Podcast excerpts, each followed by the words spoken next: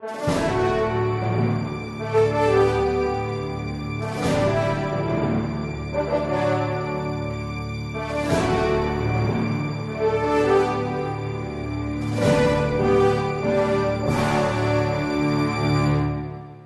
somos obrigados a pagar o dízimo no sentido estrito da palavra, ou seja, dar 10% dos nossos rendimentos à igreja? Essa pergunta é necessária porque nós ouvimos de forma cada vez mais frequente alguns ecos das pregações dos pastores protestantes dentro da Igreja Católica. Os pastores, pastores protestantes insistem com muita frequência naquela lei do Antigo Testamento que está, por exemplo, no livro do Deuteronômio, capítulo 14, versículo 22. Separarás o dízimo, ou seja, 10% de todo o fruto de tuas semeaduras. E a razão de ser desses 10%, o próprio livro do Deuteronômio nos explicita no versículo 29, dizendo que é para a sustentação dos ministros do culto, ou seja, do levita, e para também os pobres, ou seja, o órfão e a viúva. O que dizer a respeito desta insistência dos 10%? Para respondermos de forma adequada, precisaríamos aqui é, distinguir três leis diferentes: a lei natural, a lei da igreja e a lei da caridade.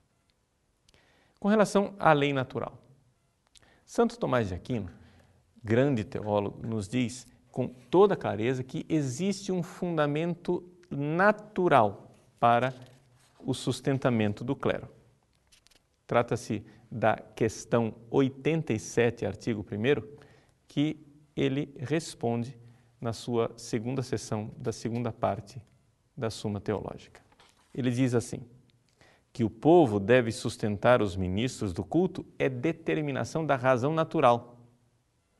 E ele explica: se é evidente que nós precisamos sustentar o governo, sustentar os militares, devemos também sustentar os ministros do culto, que prestam um serviço.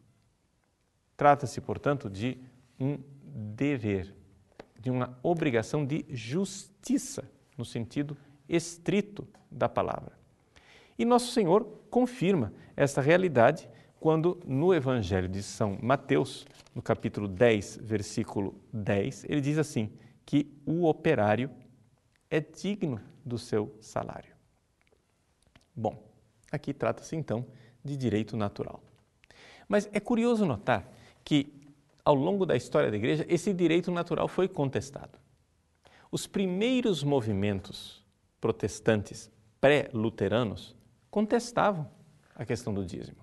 Talvez fosse uma influência dos espiritualistas, ou seja, um movimento franciscano pauperista que exagerava na questão da pobreza da igreja e que negava que a igreja pudesse recolher o dízimo. É por isso que os valdenses, um grupo de eh, protestantes medievais, eh, negavam que se pudesse devesse pagar o dízimo e a igreja, ao acolhê-los de volta lá no século XIII, exigia que eles fizessem um credo. E o último artigo deste credo, é curioso, dizia assim: cremos que se deve doar aos clérigos sob forma, eh, sob as ordens do Senhor, o dízimo. Interessante isso, você pode ver no Denzinger, número 797. Passaram-se os anos e veio então um outro herege chamado Wycliffe, que foi condenado no concílio de Constança. Na oitava sessão do concílio, é, existe uma sentença de Wycliffe que foi condenada. Você pode conferir no Denzinger, número 1168.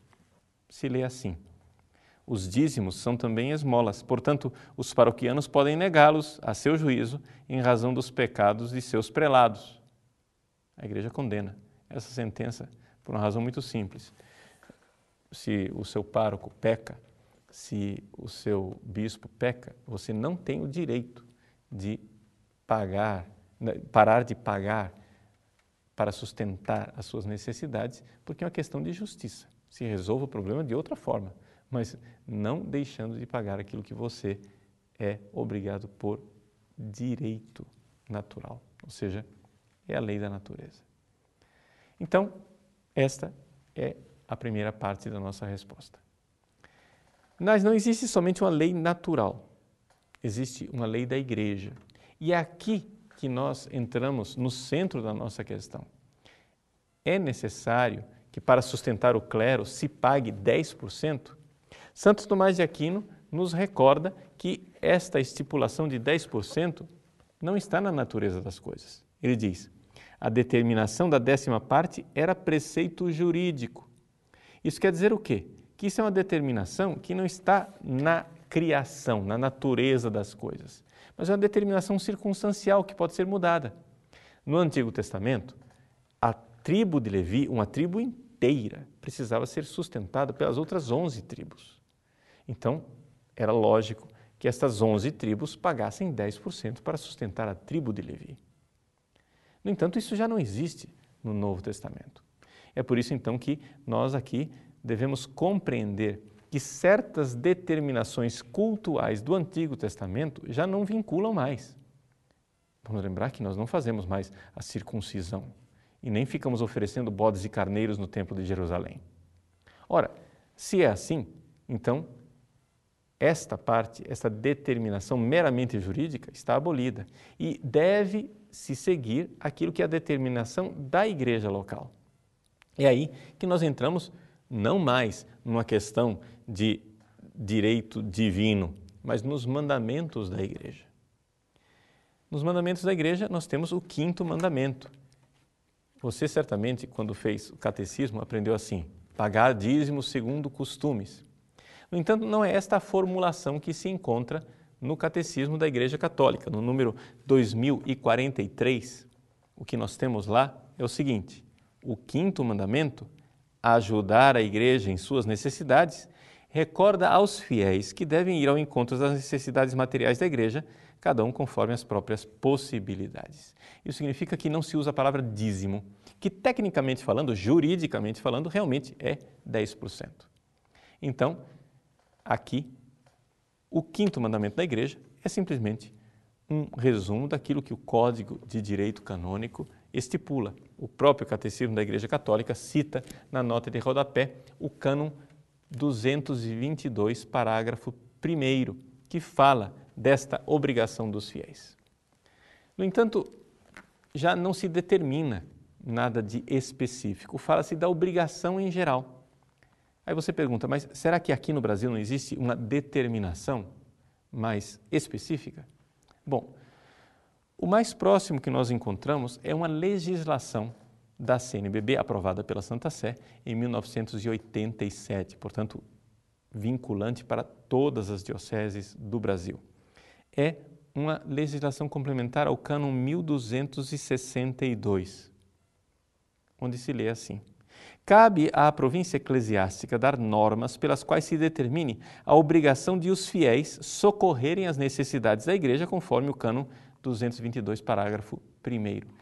Isso quer dizer então que a CNBB está colocando sobre as províncias eclesiásticas é, a missão de determinar de forma específica como socorrer as necessidades da igreja. Não se fala de dízimo no sentido técnico da palavra.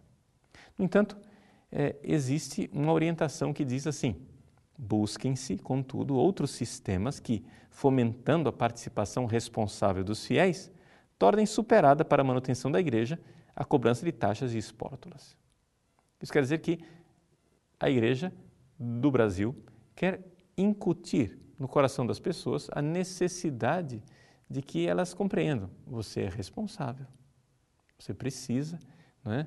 não somente pagar taxas, mas socorrer as necessidades da igreja. Mais do que isso, não se determina. Então, é necessário se perguntar às províncias eclesiásticas. Da minha parte, eu não tenho conhecimento de que exista alguma província eclesiástica no Brasil que tenha determinado que o dízimo consiste em 10% da renda da pessoa. Pode ser que exista essa lei, no entanto, eu não tenho conhecimento e não posso aqui partilhar com você. É necessário que você, na sua província, procure qual é a determinação. No entanto, quando se fala de 10% das rendas, parece que Santo Tomás de Aquino não está muito de acordo de que se deva legislar neste sentido. Por quê? Porque 10% para a sustentação dos ministros pareceria um pouco excessivo.